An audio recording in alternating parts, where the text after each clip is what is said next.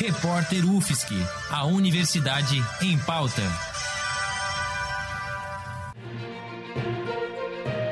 Cobertura especial Covid-19. FMI prevê queda de 5,3% do PIB brasileiro em 2020. Desemprego também irá crescer. Após a projeção de crescimento de 2,2% da economia anterior à crise do coronavírus, o Fundo Monetário Internacional revelou nesta terça-feira, em relatório, que o PIB do Brasil irá encolher 5,3% e o desemprego chegará a 14,7% ainda neste ano.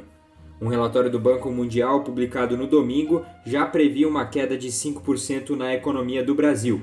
O FMI, porém, disse que a previsão é cercada de incertezas porque a saída dessa crise depende da interação de diversos fatores como a evolução da pandemia, a eficácia de medidas de contenção e outros elementos imprevisíveis.